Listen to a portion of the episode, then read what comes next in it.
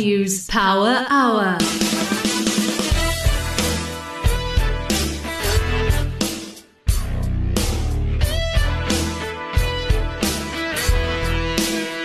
Welcome to the BizNews Power Hour, where we give you the rational perspective on business news that matters. We sh- we sure do. This evening we've got uh, our colleague Jarryd Neves in the fine music radio studio in Cape Town, where Jarryd lives. Jarryd, uh, you're going to be talking to us cars at about six o'clock. Yes, it's a Toyota Starlet. It's actually a Suzuki Baleno in disguise, but we'll talk about that a bit later. Did you understand any of that? Absolutely nothing. I think the jargon that the that the petrol head Jarryd Neves um, brings out is um, just just beyond my level of expertise. But, but we will ask you to please explain. Uh, we we heard Toyota and we heard Scarlet, Scar- Starlet. Starlet. Is yeah, Starlet. It's Yes, Toyota Starlet. Starlet.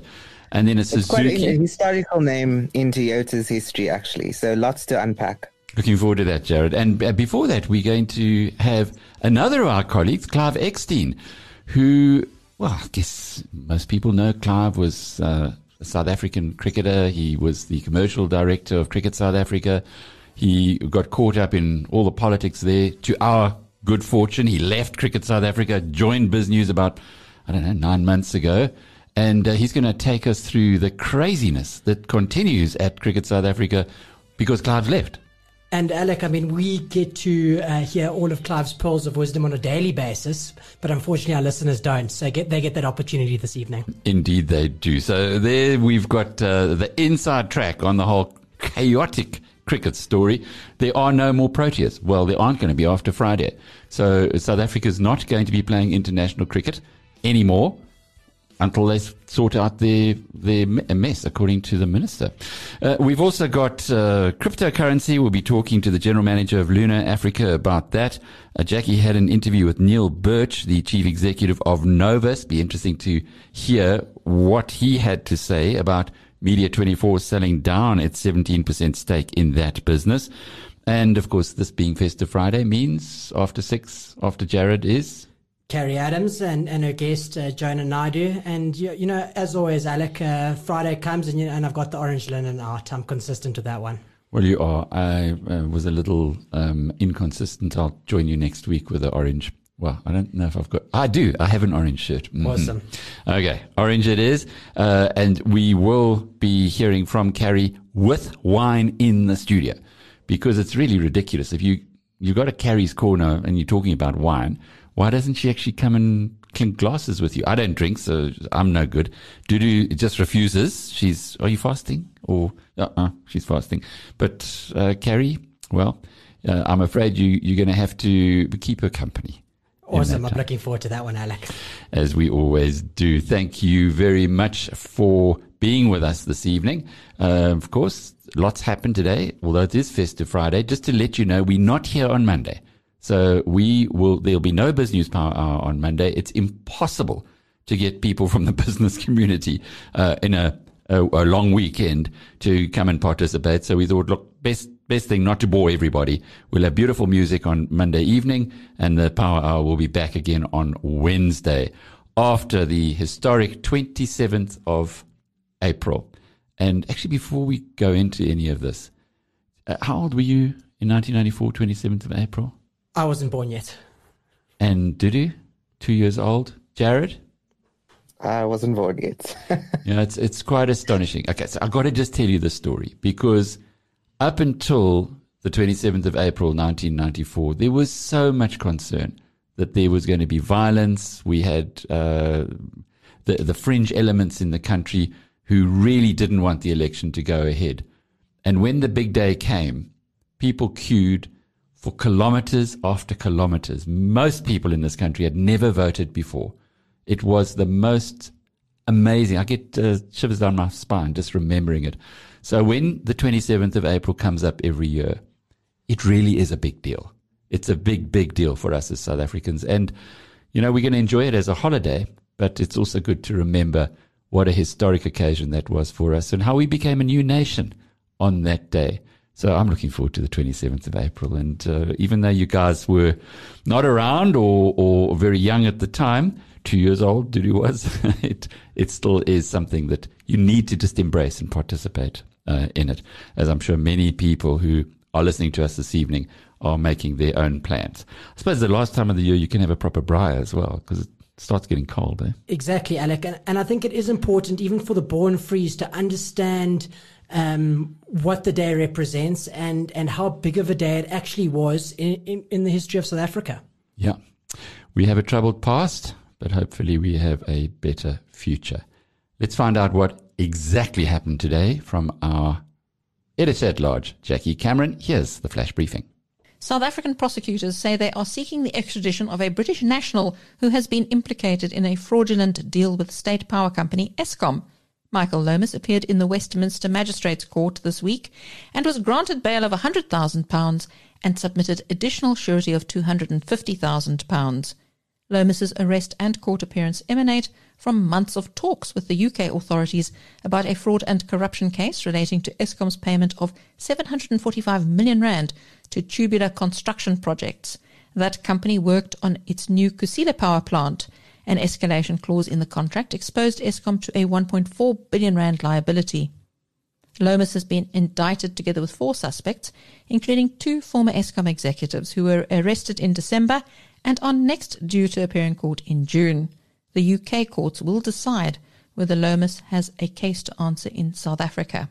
Steinhoff's discount retailer Pepco says it will open its first Pepco branded store in Spain this month and 10 more by September. This steps up its expansion ahead of an expected IPO this year.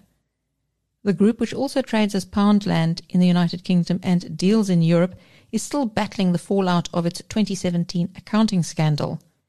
Steinhoff says it has decided to seek necessary consent from its financial creditors for a listing of Pepco Group.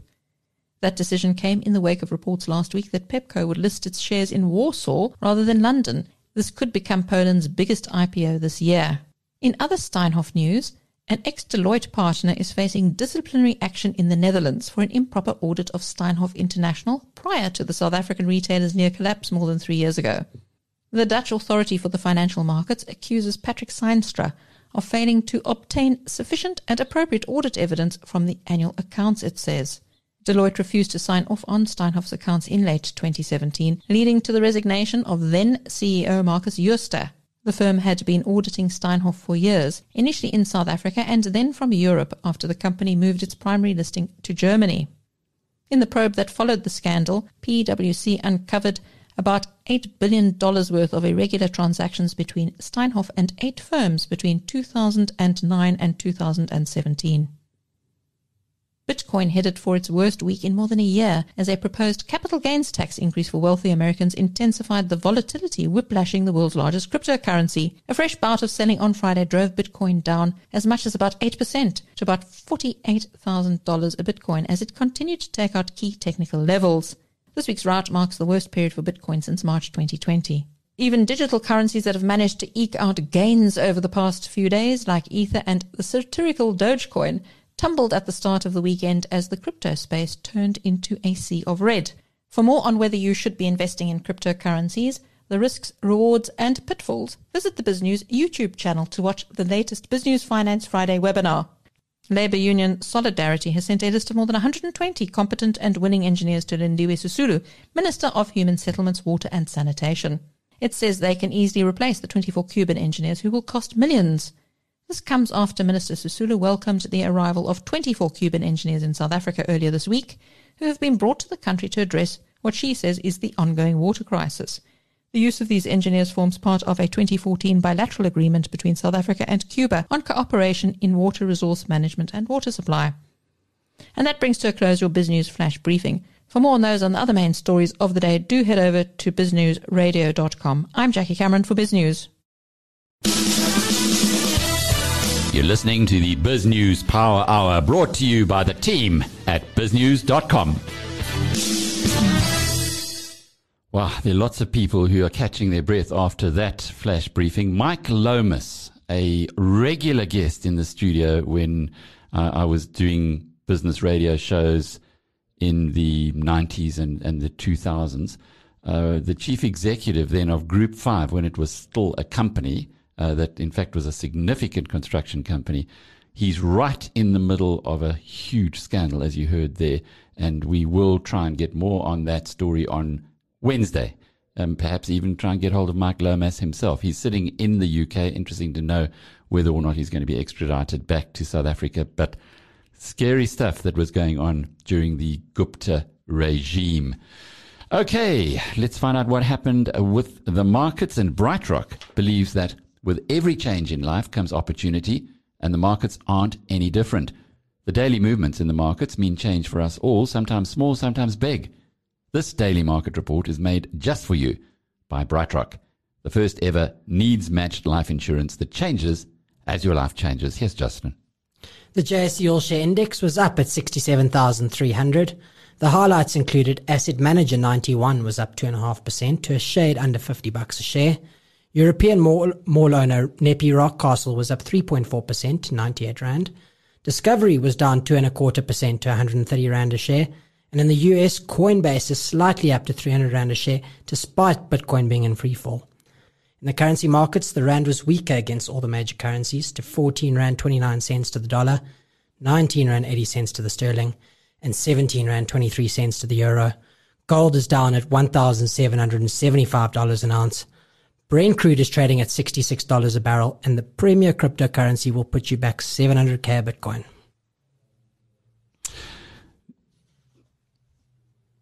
Sorry, I was just looking up Mark Lomas. Uh, he he was at Group Five for many years and then retired, uh, left there in 2007 to be uh, picked, mm, to be replaced by Mike Upton. So it's actually quite surprising when people that you know and have interviewed and and were supposedly fine, upstanding citizens are suddenly on the back foot. Well, in in court, being accused of massive fraud and corruption with Eskom, which is a public utility. It's ugly, Alec.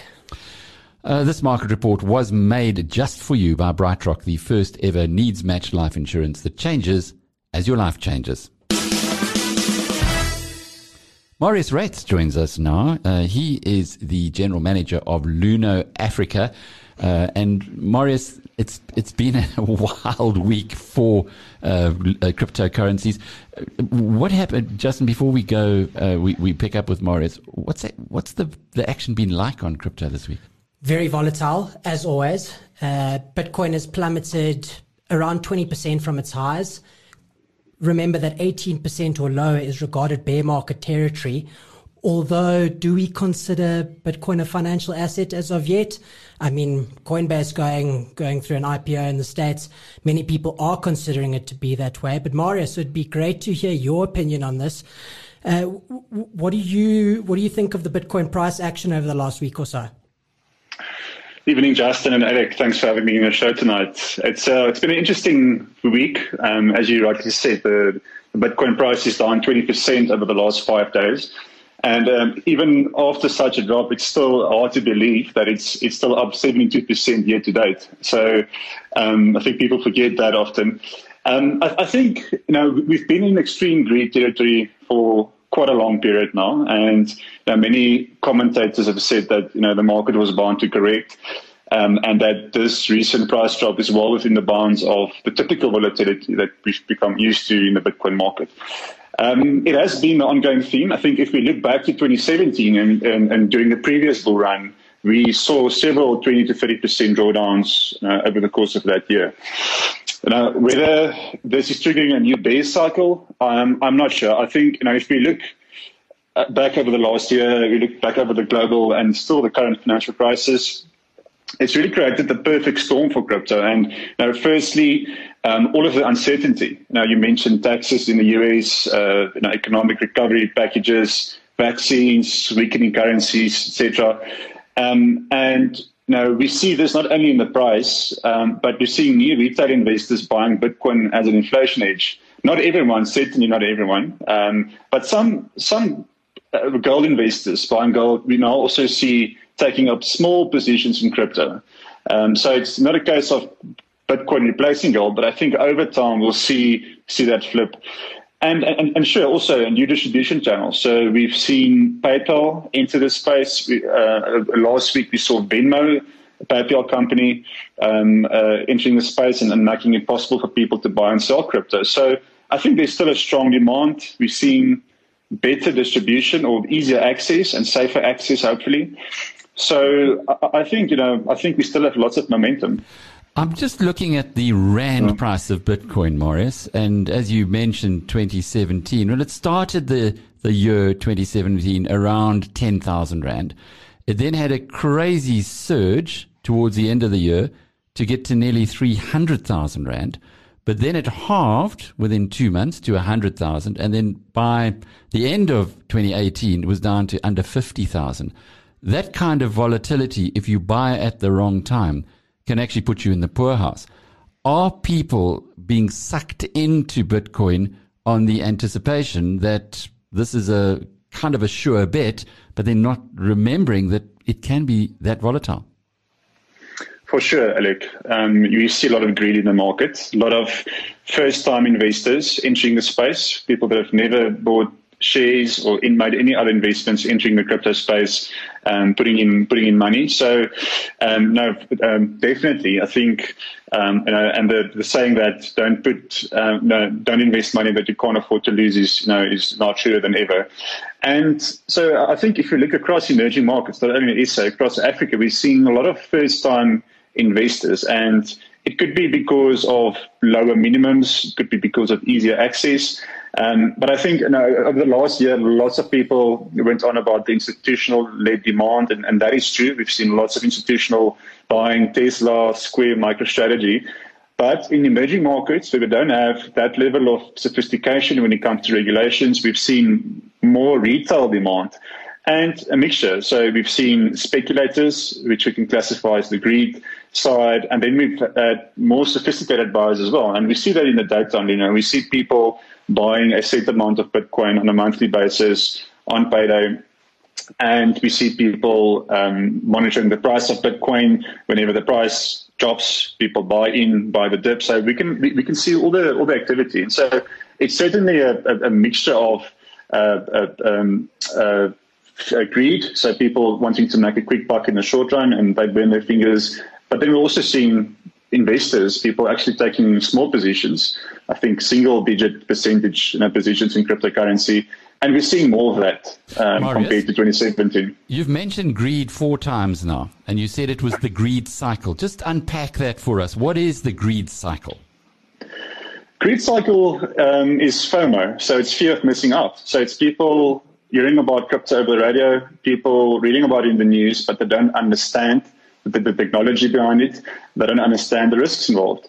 And so because cryptocurrency is fairly easy to access, and, and we've, we've actually had easier access over the last, last couple of years, um, people started buying it um, through word of mouth and didn't understand the risk. So, um, but on the on the other hand, um, you can also argue that the greed cycle to some degree fueled the market and it led to more useful or better use cases. It's led to increased volatility, uh, increased um, increased market capitalization. It's led to increased liquidity, so it's become easier to exit positions, buy and sell, um, which isn't ideal because sure some people would have lost money. But you know you see that in, in currencies, you see that in forex. We saw that over the last year in the US, um, where everyone rushed off to um, to some of the investment apps to buy to buy stocks. So it's not it's not limited to crypto only, but there's certainly a, a big element in crypto for that as well. Marius, let's forget about the 20% drawdown this week. Uh, the general sentiment towards cryptos and Bitcoin has been euphoric this year. We've seen the, the Coinbase IPO. Does that not give you some ideas for Luno itself, maybe to list at, at these prices, at these valuations, give your VC investors and maybe some of the partners a chance to, to exit at a great price? Yeah, that's a good question. No, I, I think it's firstly it's very impressive for them to pull this off in, in our industry.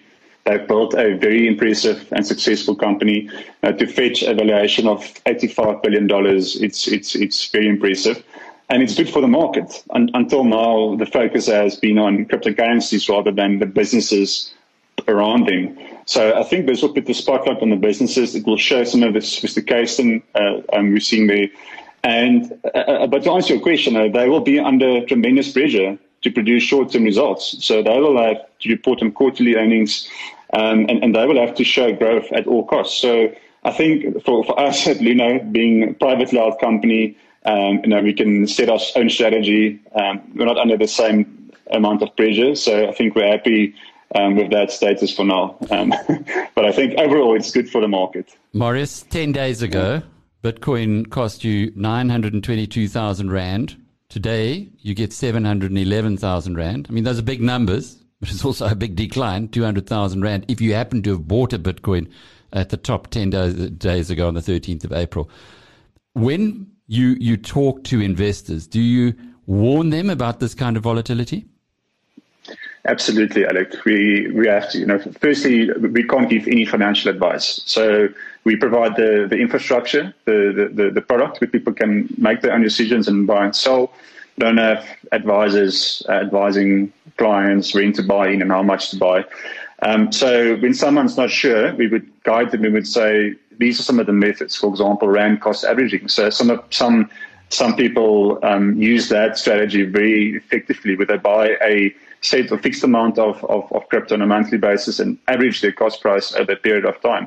So certainly it's, it's very important to highlight the risks. Um, crypto is still very, very volatile. It's still a fairly young market, despite being around for, for 12 years now. And the volatility or reducing volatility won't be magic of the market. It will take time as more people enter the market. Um, we, we should see the volatility come down over time.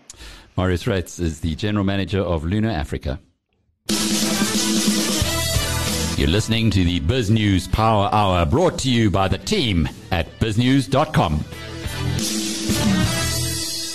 Well, another member of our team is in studio with us tonight. Uh, he is our commercial director, Clive Eksteen, uh, who's well known for his cricketing prowess and, uh, and I think at the home of golf, some of your golfing prowess nowadays, Clive. What's going on in Cricket South Africa? Yeah, not a good day, Alec. Um, you know, the Minister of Sport, Minister Mthethwa has informed Cricket South Africa, the interim board, the members' council of his intention to invoke, uh, I think it's um, Section 13 of the Sports Act, um, which basically means that he's going to withdraw funding, which is not the end of the world for cricket, but bigger problem is withdraw recognition. So that means they can't play as Proteas anymore. You can't play as a national team. None of the national teams, men and women, or under 19, would be allowed to play as national teams. That's teams. drastic. It is drastic. Uh, the minister has been, in my opinion, very patient. There is a back door because he, uh, you know, in his statement, his intention, and it'll only come into being when it's gazetted. And as far as I know, that takes a week or so. So the Members Council, which is really the the highest body in in cricket South Africa, it's, it's the ball's firmly in their court. You've been patient. He has been. He's um, been going on with the Members Council and the interim board for probably the better half of six months. It goes around the changing of the MOI and MOI? The, the Memorandum of Incorporation. And there was a meeting last week, Saturday, where the members' council agreed before to change the MOI. You need 75% or more, and they never got that. And it really goes around more independent directors on the board and an independent chair. So, what happens now to cricketers who were hoping to play for South Africa against international teams? If if this comes into being, you won't be able to play. A bigger issue is, and the minister has said he's going to inform the ICC, the International Cricket Council, and they are very clear, like most sporting bodies, if there's government interference in a sport, they have the right to suspend that um, team or that country. And if we are suspended, then it has a whole knock on effect financially for the game. You know, it's not just about obviously the most important are the players, but there are a whole lot of other people who make a living out of cricket. Just think of ground staff, uh, coaches, etc., etc., and have a massive knock-on effect. So the sponsors. Yep. Uh, when we saw issues before, Standard Bank decided that they wouldn't continue uh, with Cricket South Africa, and they had been for how many years? It must have been a couple of decades that they'd been the major sponsor of the sport. Things must be pretty much out of hand. How how do you get sponsors back? A and secondly, how do you fix this mess? Um, I think the, the change of the MOI is a good one. Um, you know, not just going independent directors will fix everything because you still need a lot of cricket knowledge in the game. And I think you can still get independent directors who are excel in their field, be it legal, marketing, finance, etc. And there's enough cricket knowledge within the system. So I think the MOI, it was supposed to have happened back 2012 when Nicholson, Judge Nicholson, gave his report, and cricket then wanted to change, and they didn't. So we are what eight, nine years, nearly probably ten years now down the line. Um, it still hasn't happened, and I think the minister now has said this is the only way for us to fix the governance issues and move forward. Cricket is funded by broadcast, firstly, and secondly by sponsors. And if you're not playing, there's no broadcast money, and sponsors will get irritated. It wouldn't surprise me if sponsors almost almost take a break, not break out of the game, but don't pay anything. So that you know, because there's if they pay now, they they don't have any opportunity to get bang for their buck. In South African soccer, it went through very difficult times, Stix Morewa, lots mm. of corruption, etc. At that point in time, no one would touch it. The sponsors all withdrew. They only came back when things had stabilized. Is that a possibility here, or could the stabilization happen quickly enough that the existing sponsors aren't going to run for the hills? I think this could happen very quickly if the members' council come to their senses and uh, something is done, because the minister has given them a backdoor, in my opinion, because only comes into play when it's gazetted. So you've probably got a week, maybe 10 days. If they move quickly, this could move on and, and sponsors, players, and the rest, it carries on. So it was a bit of a speed bump in the road. If they don't, and South African cricket does get suspended, it wouldn't surprise me if sponsors withdraw.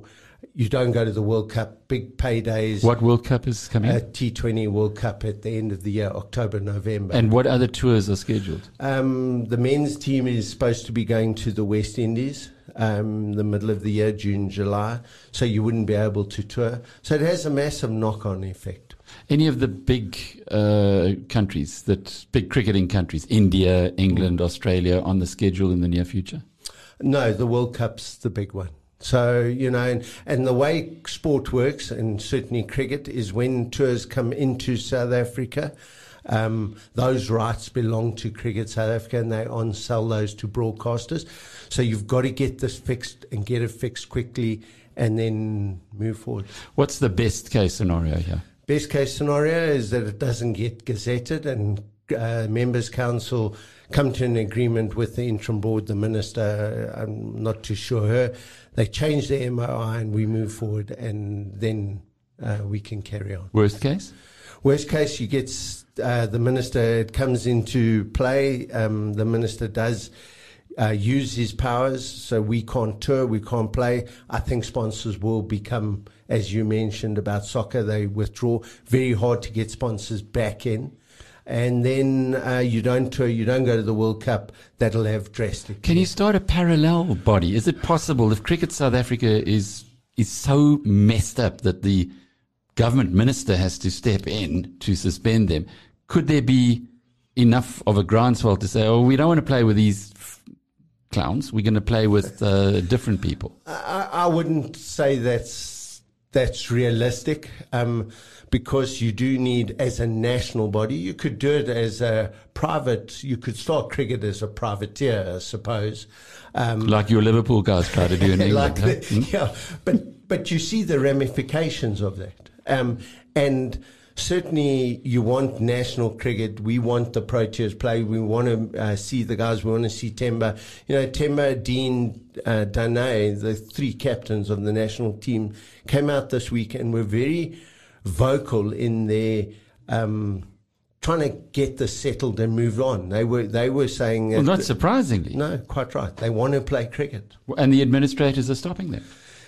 Yeah, it's it's it's quite a complex thing because you've got a members council which is made up of all the affiliates presidents, so the the members of of Cricket South Africa, and that is where the the problem is. The interim board has been appointed by the minister, has been in place for About, sure, probably eight months now. Is there a lot of politics in, in cricket? There's politics in sport, definitely. And it doesn't matter if it's South African cricket or any other uh, sporting code throughout the world. You will have politics, definitely.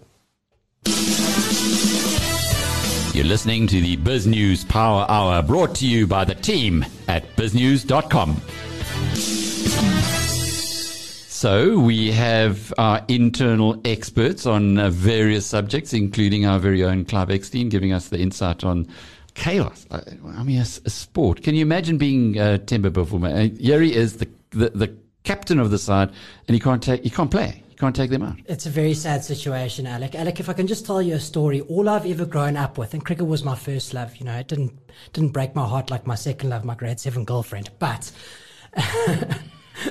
uh, what was her name? Uh, I can't tell you that. What details. was her name? You've 10 not to, ten to twelve years. We have the Kallis and Boucher era. Absolutely phenomenal. Waking up during the Christmas holidays, turning on the TV at five o'clock in the morning, watching them in Australia, dominating them on Australia the last five years, reality has hit like a ton of bricks and our cricket team's gone sideways. And you've got to ask yourself the question when performance starts to slide, does that sort of um, move into the boardroom and uh, and things like that? Because I'm sure there's lots, lots or was it caused by the boardroom? That's also a good point. Mm. What was her name? what did you call Danny. her? Danny. Danny. Oh, Danny. Well, Danny is going to get a. a someone's going to tell Danny. Do you remember Justin? She's going to. Oh, of course. Have you got his number? So she was the her. You know, often when the guys are really drunk, they talk about her. I was grade seven, Alec.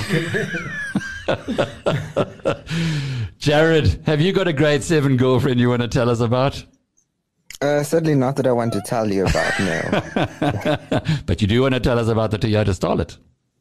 Yes, yes, Toyota's uh, Etios replacement.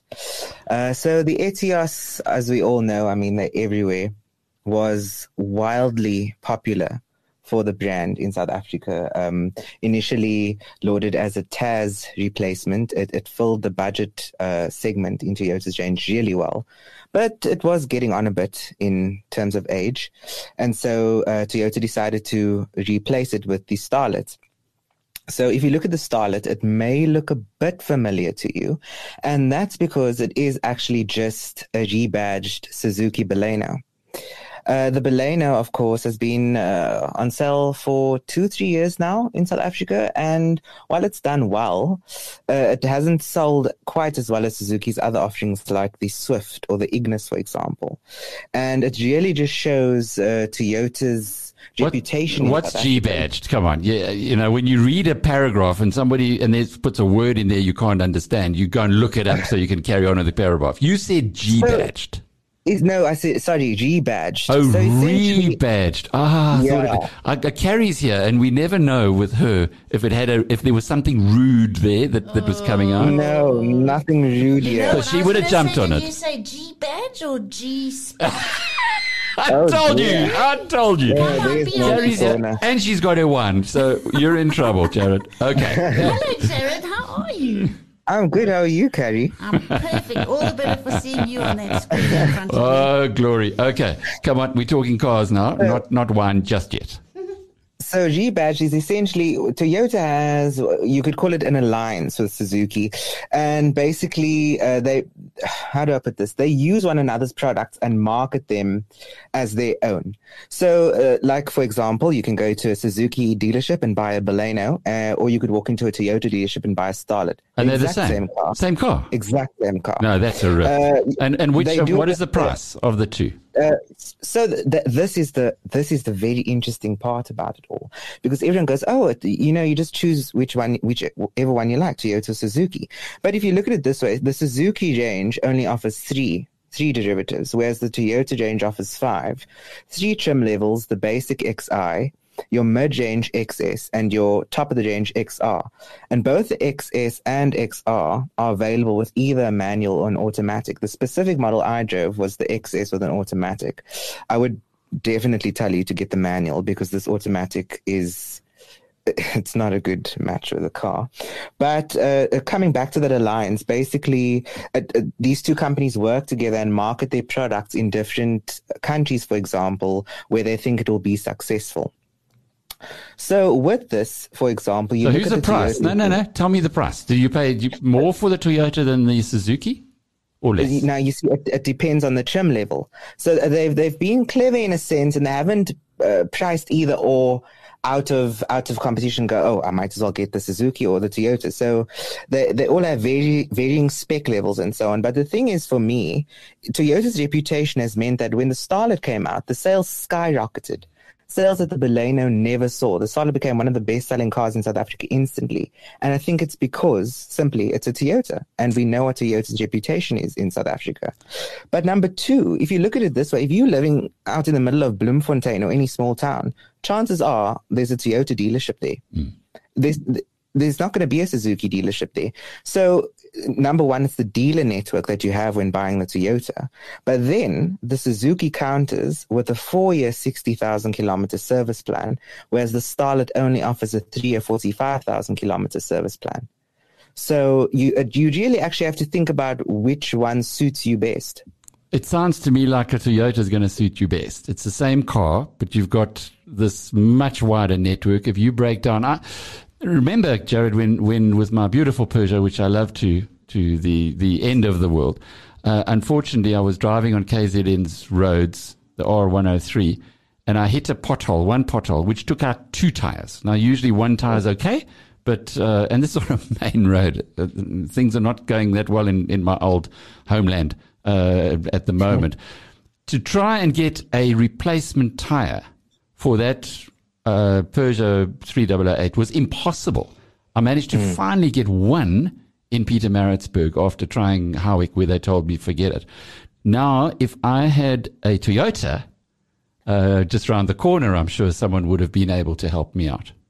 Yeah, and I think that is the appeal with the Toyota badge, and I think that's why they sold that much better badged as Toyotas. But in in any case, both of them are frankly superb cars. I myself haven't driven one bad Suzuki. It is such a surprising brand. The, they they come with the engines on. You look at the power figures, you go, oh gosh, that's not very powerful. But because the bodies, the, the, they are so light, these cars feel energetic. They've got a joie de vivre to them that makes them a joy to drive. You know, you just pop down to the shops and you having a laugh, changing gears, enjoying yourself, and you look down, you're doing 50 kilometers an hour. And Is that fast for a, Suzuki, for a Suzuki?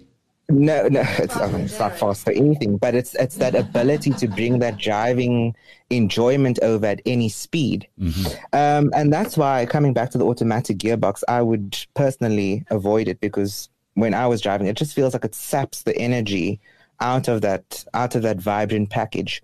And it really needs a manual gearbox. And besides, you pay you pay just under 250, 243,000 rand for the automatic, whereas you can have the manual with the same amount of equipment for 20,000 rand less. And, and have more fun. It sounds like. Yes, a lot more fun. Okay, so the Starlet is around about it's a quarter about a quarter of a million rand, uh, which sounds like quite an investment. Is it aimed at uh, first like like you would get with the houses, aimed at first time buyers? Is this aimed at a aimed at a younger market or at people who are retiring? I think this is one of those cars that's aimed at everyone. In a, in a sense, basically, how you'd look at your Volkswagen Polo Vivo, it's it's a car for everyone. It, it would suit anyone, a young mom, a young dad, someone that just needs to nip from A to B, a first time driver. Um, yeah, and it's it's it would suit them all. It would suit your granny going to fetch pension, for example, because they are so easy to drive. Jarryd, how would you compare that? Uh, let me take a base case, uh, a Polo Vivo. I'm in the market to buy a car. Um, I, I need it to be a reasonable price. A Polo Vivo versus the Starlet? Look, honestly, you can't go wrong with either. Genuinely, uh, the Polo, for example, obviously has that more conservative, more upmarket look that appeals to a lot of people, and the interior feels a lot more solid uh, in the sense of the quality of the material. So it's denser, thicker, soft touch, especially on the dashboard. But I think with the Starlet, uh, price to price, like comp- comparing an equivalent model to an equivalent model, you are going to get a lot more uh, equipment from the Starlet. And as far as I can see, it's got a bigger interior and it's got a bigger boot as well. Uh, my favorite is the Starlet, but I mean, personally, if you had to buy a Polo Vivo, it's you haven't done anything wrong. Jarryd, you've given us lots of insight as well. Uh, do you know much about wine? Uh, no, unfortunately, I don't drink. Oh, okay, so you and I in the same There was camp a here. problem. I knew there was a problem Uh, uh, with, with- Jarryd. What's the problem with Jarryd and me? Is there a problem with me too? I'm going to give him that same de-alcoholized wine that I gave you. Jarryd, Okay. yeah. Carrie, I actually had some last week, and it, it I don't know, I, I can't even remember the brand, but it, to me, it just it tasted like someone put half a glass of water in my rosé. Stick to stick to grape juice. It's actually nice. Carrie, don't worry about them. That's just more for us. more for us, Justy. More for What a pleasure, Carrie. Well, Carrie's Corner officially starts now It's on a festive now. I can see Jarryd trembling in his behind his desk. Well, he's at he's at Fine Music Radio in Cape Town, so Yes, I he's know. he's keeping the guys there, um, you know, yes, on an even under keel. control. And he went into he's in a beautifully soundproofed. So are we, Yeah, but he gets people walking past and they watch him and he waves at them. like a celeb. Well, like he is a celeb. Jarryd, what's it like being a celeb in Cape Town? Oh, I, I wouldn't know myself. There's there's far bigger celebs here, or at least people that think they are. Yeah, exactly. Everyone's a celeb in Cape Town. Carrie, who are you talking to tonight? I'm speaking to Jonah Naidoo. So Jonah Naidoo and I go back a couple of years. He is one of the founding members of a very trendy, little vibey, niche retail liquor outlet in the high street of Parkhurst. And he and his partner Martin Pinar have, I think, done an amazing job of weathering the COVID storm. It's not easy to be a retailer, A. It's definitely not easy to be a retailer in the liquor space at the moment in South Africa. And it's even more difficult to be a retailer in the liquor space in, I think it's a 38 or 48 or maybe 50 square meter shop. Jonah, are you with us on the line? Yeah, good evening, Carrie. And um, yeah, I couldn't do a better job at that introduction. Uh, thanks so much for joining us in my naughty corner. We're going to have lots of fun, and I hope that you had a drink or two before you joined us. Did you? Uh, definitely got a glass poured here. Don't worry what, about that. What's in your glass? So I've got, um, I, I think the probably the best value for me is that um, uh, seriously old dirt, uh, Vilafonté's. So yeah, So he was one of my first podcast interviews when I first got sort of roped into this very happy space that's BizNews. I interviewed Mike Ratcliffe because do you remember Alec? We had Mike in another studio. It wasn't this one. Yeah, we've. We were uh, this somewhere. is this is version two. Version one had lots of glass, if you remember, and so it kind of bounced off actually. the. We're quite nomadic at BizNews at the Yeah, moment. well, wait until the seventh of May. Seventh of May, we're in our new We're studios fancy at yeah Capitol Hill. So, Jonah, we did do Mike Ratcliffe because Seriously Old Dirt is one of my favorite go tos as well. But the other day, I had, um, in fact, yesterday, I had a meeting with Jonah and his partner Martin, both of whom are businessmen in their own right and do stuff other than the little vibey store in the high street. And we caught up for a cup of coffee yesterday and we were chatting about the difficulties of making this whole thing work. And it's really not. And Jonah, I'm terrified to ask the question because I don't know if Tito's listening, but did you bootleg? Uh, certainly not, uh, Carrie. What I heard, Not for the record, anyway. not for the record. No, jo- jokes aside, One I know to do none of us were one has to allowed to. We all we weren't allowed Yeah, to. of But how did you? How did you manage to stay alive during during last year, um, where we all know what the margins are on liquor, and I know that everybody's going to be saying, "Ha ha ha ha!" they all make loads of money." We don't. How did you survive? Yeah. Yeah, so very interesting. I mean, we, um, you're quite right. Our store is pretty small. You know, it's boutique and, uh, yeah, it, you know, it's a neighborhood and community business in Parkhurst. That's how we started. Um, Why did You you, know, we start went into it? lockdown. Can I ask you why you started it before we do lockdown? You were making Um, perfectly good money as an accountant or whatever. Why did you go into booze? I ask myself that question all the time, Carrie. uh, no, I mean, this thing came out of a passion project. We were, Martin and I were in our business collecting wine and trading wine with friends and family. And, you know, and, um, you know, we thought, um, you know, we could do this. Uh, little did we realize what we were getting into, into the retail game and then the wine industry and all of those compounded was, you know, something else for us. Mm. But, you know, we went into lockdown, um, as a traditional retail on the high street in Parkhurst. Um, I think we had 22 weeks of being locked up. I know. Uh, it's, four, it's ghastly. Four lockdowns in that period of time.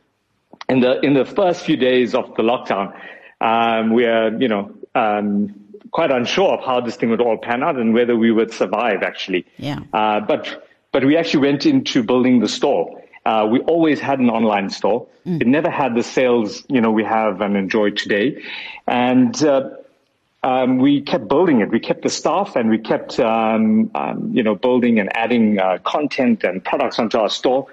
And, um, you know, used the lockdown and the rumored lockdowns and the president's talks you know, um, yes. those all fueled, you know, the, the online market. And we weren't exempted. I think nobody was. No. Um, in e-commerce, everybody saw a spike in e-commerce over that time. And I think that, that was, um, you know, uh, played in our favor over that time. So we were very lucky that, um, you know, people were looking online. We were available. And that's taken our store from, you know, community store in, in Parkhurst to a national presence. Um, Jonah, we also I, have to. I've got a question for you, Anne Carrie, and I know that the guys who in the petrol business do this. They estimate what's going to happen to the petrol price at the end of the month, and they either stock up their uh, tanks or they run them down. And they, they trade in that way. They make a lot of money. Did you guys do that ahead of Cyril's speeches? Because some of them, we had surprises where you couldn't have liquor. Others of them, it, it, things actually went wrong. It'd be very interesting if, if you did trade and then could you make money out of that? Jonah, you go first. Yeah, I mean, I think that's very interesting because I think you raise a number of uh, points, Alex. I think what uh, stifled some of that trading with, you know, um, excess supply and then demand was, um, you know, the logistics and the warehousing could not cope with the kind of demand we saw in the industry. So you know, uh, unfortunately, we weren't able to. So often that, you know, when we'd get into the lockdown, it was, you know, you know, the famous words with immediate effect um, was telling on our blood business. runs cold, I know, on a Sunday night. mm. Exactly. And, you know, we had very little prep. So I think the business models, like you say, in the oil industry and that are really geared for that to, for people to trade. We didn't have that luxury. Um, and, you know, getting product up from Cape Town, um, you know, there were at some point, um, Carrie, you'll remember, there was a shortage of uh, champagne because as France went to a lockdown, we weren't able to get that in over December. Yeah. So it was very tricky. It was very tricky, and we were we were actually, to be fair, Jonah. Let's be honest. We'll just throw it all our pants down in Park Station here, but we were actually helping each other, weren't we, as retailers? I mean, Jonah would phone me at Norman Goodfellows and say, "We're absolutely out of this. Can we borrow or can you help? And they did likewise for us. And I th- I'd hazard a guess that there was a lot of that helping that was going on within the retail community because the supply chain was just so damaged by the stop, start, stop, start all the time.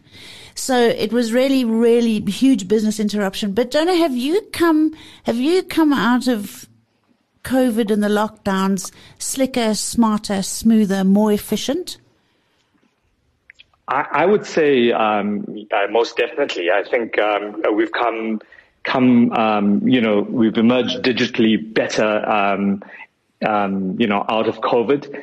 Um, I think we're less reliant on a physical retail store mm. uh, than we were pre-COVID, and that's been good for us.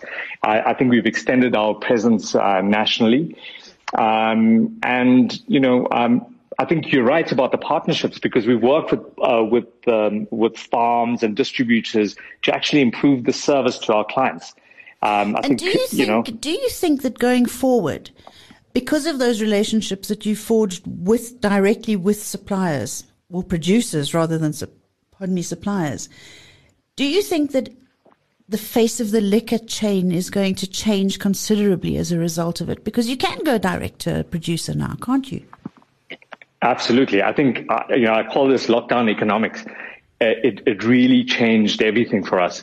Mm-hmm. Um, um, as you say, we, you know, um, we saw uh, saw us compete directly with the wine farms. Yes. You know, um, as much as we love them and we need them and that, and we the retailer um, and face to the clients, that all changed. But so Jonah, it actually put it also they put the government put us in direct competition with the restaurants that we were supplying because they gave them the right to sell liquor from the restaurant. So we yeah. were actually not only did we have during lockdown, the bottle stores weren't allowed to be open, but there were a lot of restaurants that were allowed to be open. People were buying, and the restaurants needed to stay alive. So who can who can ever bemoan their fate? I mean, you can't say that they weren't allowed to sell booze, and they were. So yeah. we ended up from having just retail competition. Not only do we just have retail competition, there's wholesale competition, there's bootlegging competition, and there's restaurants who have become our direct competition because they're allowed to sell booze off site. It was yeah. it was the most alarming set of circumstances that was badly thought out by the government. I think. Do you agree? A hundred percent. Um, look, you you got to feel for the restaurateurs as well. I mean, um, th- thank God they had, you know, they were able to trade on uh, with liquor. Yeah. So I think that helped many um, restaurants survive. I think it was a good thing in the end. Um, but I think, you know, our industry did need a reset. I agree and, with you um, 100%.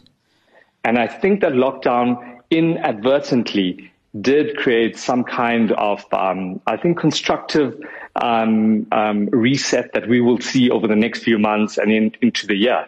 Yes. Um, certainly, we can see it in the supply chain, definitely in the wholesale market. Um, and yeah, you know, I think it's going to improve the, the experience to the customer.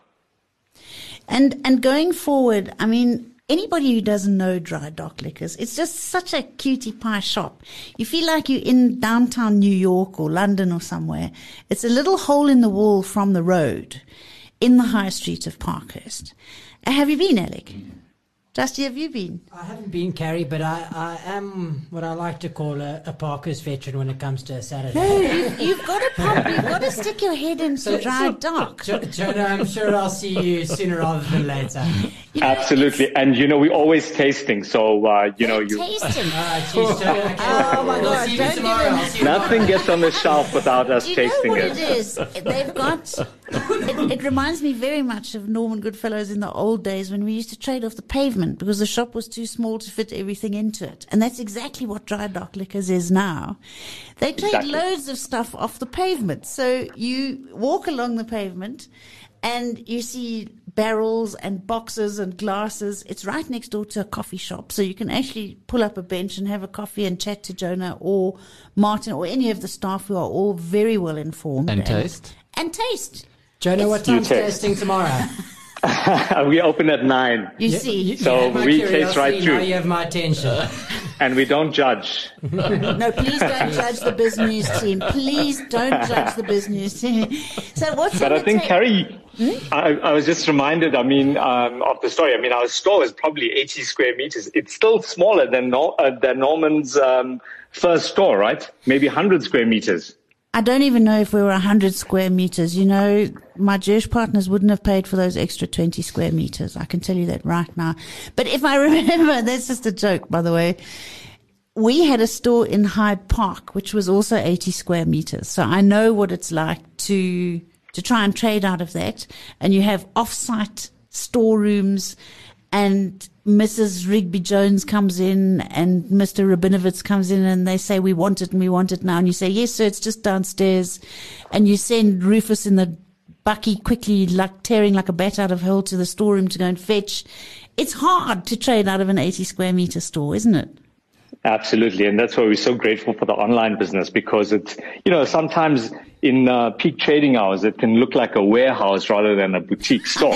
so we, so we've got to trade off the pavement. And I think most people, I think, uh, around Parkhurst are, you know, like that. They, they, they, they want to see uh, small business grow and, and succeed. So fortunately, it's a good thing. Um, one or two people do frown on it, of course. Well, I think I love that high street trading. I think it's brilliant. It's very reminiscent of England, where you go to Mr. So and So the butcher, and then you ramble along to Mrs. So and So the baker, and it's the vibe is brilliant. And Cape Town, does Cape Town have an equivalent to Parkhurst? You know, Caroline's um, fine wine store, she's got a similar one, but she's so refined and elegant. She's nothing like, tastings she's nothing Justin. like Jonah nothing and like Martin, who are absolute gangsters. But you, you do have to Too go. much of credit. you do all have to make a point of swinging by Fourth Avenue and Parkhurst as soon as you can to go and visit them. It's a charming, enchanting little store that has an amazing range of wine. Um, I don't want to say that one of you must have a favorite because you you pride yourself on being wine and spirits, I think. But the wine is far more impressive than anything else. It's a must go to on any given weekend. What time tomorrow, Jonah? Nine. Jeez, Nine. nine? Just use the Nine? business code. Nine in the Coupon morning, code. Jonah. Nine in the morning. I use the business Indeed. code. Jonah, I've heard of breakfast beers before. It rolls off the tongue really nicely. Yeah, but if you're tasting wine at nine o'clock in the morning, what is that called? Oh, God, I don't know. A, a good time. Jonah, thank you so much for joining us on BizNews. As ever, you're just such good company and good luck. I know that you've survived COVID and I know that you'll go on to, to grow. And I'm really pleased to hear that you've established your online business. That's fantastic news. Brilliant. Thank you. You're listening to the BizNews Power Hour brought to you by the team at biznews.com. You see, Jarryd, we've got Cape Town in Johannesburg. You just need to know where to look. Uh, so Parkhurst, but uh, aren't you a little um, concerned at your colleague here who wants to go and start drinking wine at 9 a.m.? Oh, no, sorry, we're not allowed to judge, are we? Friday, it should be fine. Festive Friday, it is indeed. Well, before we let you go, just to remind you that there is no BizNews Power Hour on Monday. We're also going to take a little break because, well, uh, there's not a heck of a lot happening in South Africa when you have in a long wheelchair weekends. at the moment. He's exhausted. Uh, ex- not at all. Uh, but it is a there's not a there's not a whole lot of news that happens on a Monday, and we don't want to bore you. That's the worst thing, isn't it? No, Carrie? we don't want to be boring. The one thing about radio that that still astonishes me is how much boring radio there is because people get away with it. And why do people even tolerate boring radio? Well, no one listens, but no one so? knows that no one listens, so it just continues. Oh, guys, please tell us that you're listening to our power.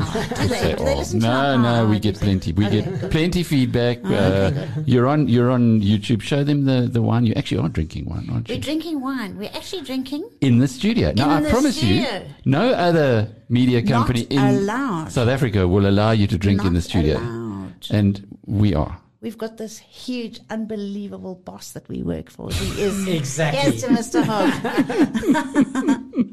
Oh, well, thank you very much. Before we let you go, uh, let's find out what happened on the markets from BrightRock, which believes that every change in life, with every change in life comes opportunity, and the markets aren't any different.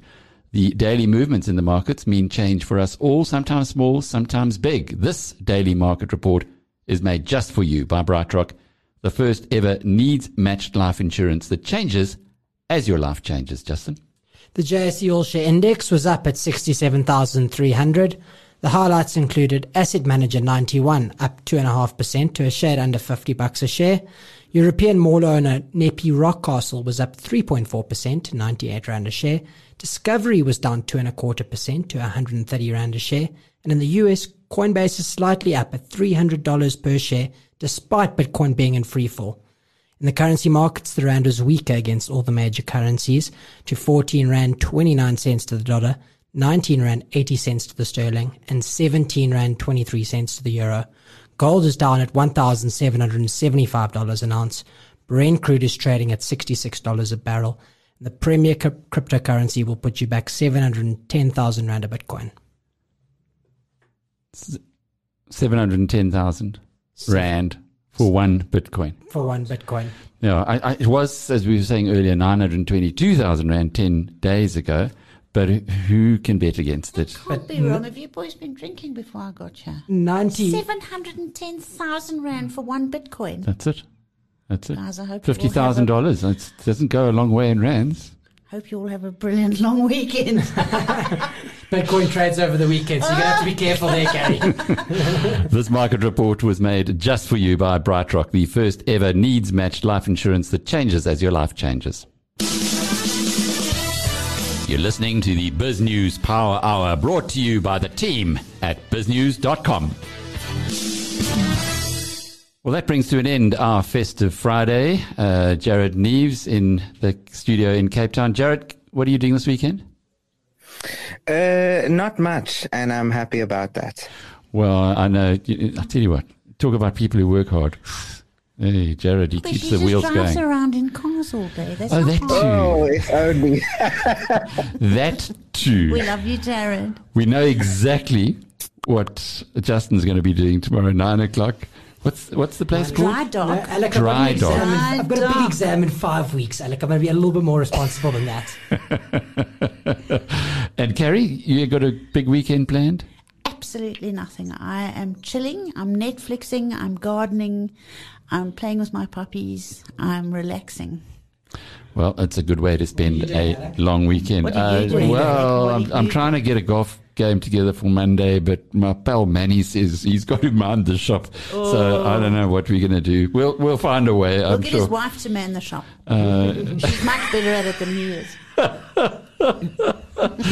Oh my goodness. Hmm. Well, thanks very much for being with us through this week. We'll be back again on Wednesday with the BizNews Power Hour and a lot more sober at that time. This is Festive Friday and we do try and, uh, what did you say earlier?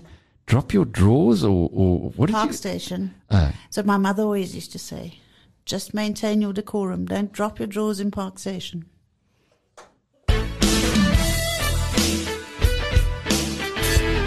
You've been listening to the Power Hour brought to you by the team at BizNews.